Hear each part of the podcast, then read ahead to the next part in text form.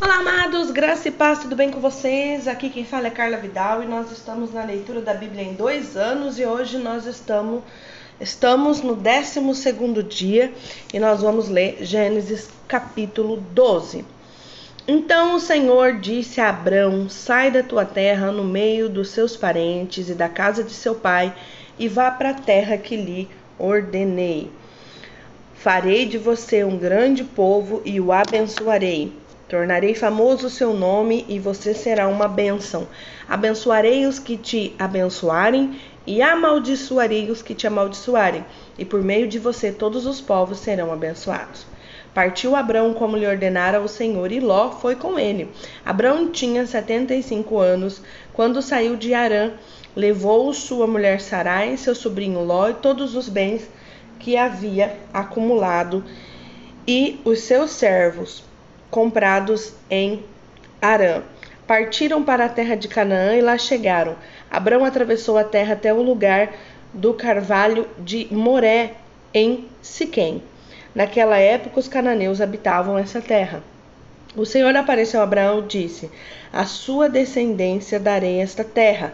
Abraão construiu ali um altar dedicado ao Senhor que lhe havia aparecido. Dali prosseguiu em direção às colinas ao leste de Betel, aonde armou acampamento. Tendo Betel a oeste e ali a leste, construiu um altar dedicado ao Senhor e invocou o nome do Senhor. Depois Abrão partiu e prosseguiu em direção a Negueb, Abraão, Abrão no Egito. Houve fome naquela terra, e Abrão desceu do Egito e foi viver ali. Desceu ao Egito para ali viver algum tempo pois a fome era rigorosa. Quando estava chegando ao Egito, disse a Sarai, sua mulher: Bem sei que você é bonita. Quando os egípcios a virem, dirão: Essa é a mulher dele, e me matarão, mas deixarão você viva. Diga que é minha irmã, para que me tratem bem por amor de você, e a minha vida será poupada por sua causa. Quando Abraão chegou ao Egito, viram os egípcios que Sarai era uma mulher muito bonita. Vendo-a, os homens da corte de Faraó a elogiaram diante de Faraó, e ela foi levada ao seu palácio. E ele tratou bem Abrão por causa de sua esposa. Abraão recebeu ovelhas e bois, jumentos e jumentas, servos e servas e camelos. Mas o Senhor puniu a Faraó e a sua corte com grandes doenças por causa de Sarai, mulher de Abrão. Por isso, o faraó mandou chamar Abraão e disse: O que você fez comigo? Você não me falou que ela, que ela era sua mulher? Porque disse que era sua irmã? Foi por isso que eu tomei ela para minha mulher. Aí está sua mulher. Tome-a e vá. A seguir, o faraó deu ordens para que providenciassem o necessário para que Abraão partisse com a sua mulher e com tudo que possuía. Aqui nós vemos duas situações, né?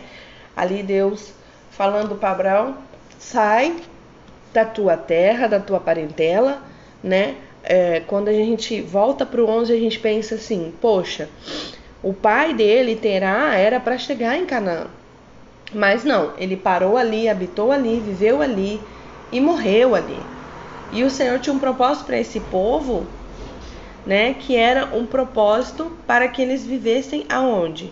Para que eles vivessem em Canaã.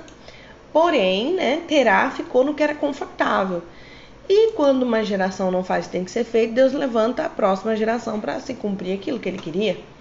Então ele pega e fala para Abraão: Abraão, sai da tua terra, da tua parentela e vá para o lugar onde eu te mostrarei. E Abraão foi. Mas era para sair do meio da parentela. Isso ainda me chama atenção porque que foi que Abraão levou Ló junto com ele, porque depois isso vai dar problema lá na frente. Mas é, Abraão levou a Ló, né?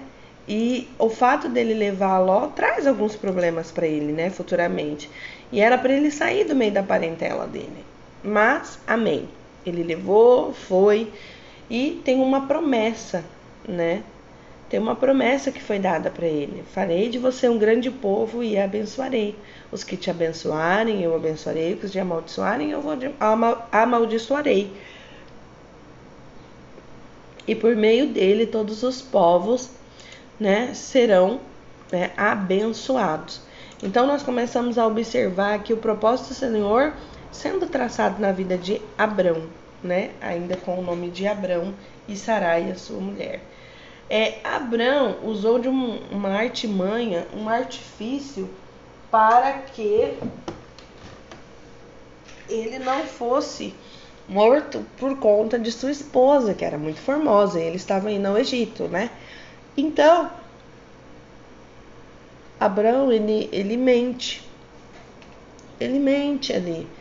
E, e o faraó observa que caiu sobre eles uma maldição, né? Que havia algo sobre a vida deles e devolve a sua esposa.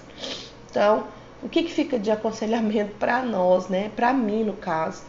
Nós não precisamos mentir para que se cumpra o propósito de Deus. Nós não precisamos desses artifícios para que se cumpra o propósito de Deus. Nós não precisamos é, dar uma mãozinha para o Senhor, né? É, então, o que, que fica para gente de ensinamento é isso. O Senhor ele, ele é fiel com a sua palavra e o propósito dele vai se cumprir, independente das nossas habilidades ou das nossas debilidades, né?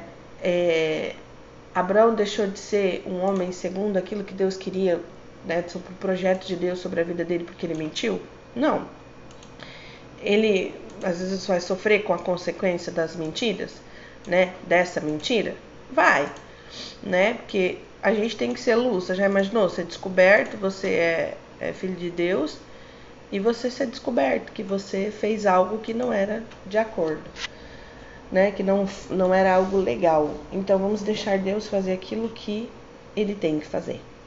Pai, obrigada por essa manhã, por a sua palavra.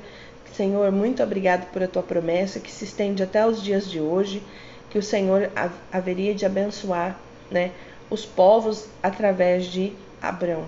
Senhor, muito obrigada, papai, por o Senhor nos ensinar na palavra que os homens e mulheres que o Senhor usou tão grandiosamente também tinham dificuldades, assim como eu tenho, como as pessoas que estão ouvindo esse áudio também têm. Mas que o Senhor quer nos aperfeiçoar dia após dia através da Sua palavra e que através da intimidade o Senhor vai moldando os nossos corações. Pai, que em nome de Jesus nós venhamos a confiar no Senhor a ponto de deixar o Senhor, ó Deus, controlar todas as coisas. Porque, Senhor, nós precisamos aprender, ó Pai, dar o controle das nossas vidas para Ti, Deus. Pai, nos conduz nesse dia a Tua vontade. Nos enche, Senhor, com o Teu amor, com a Tua misericórdia. Nos dá saúde, nos dá força, estratégia para vencer mais um dia.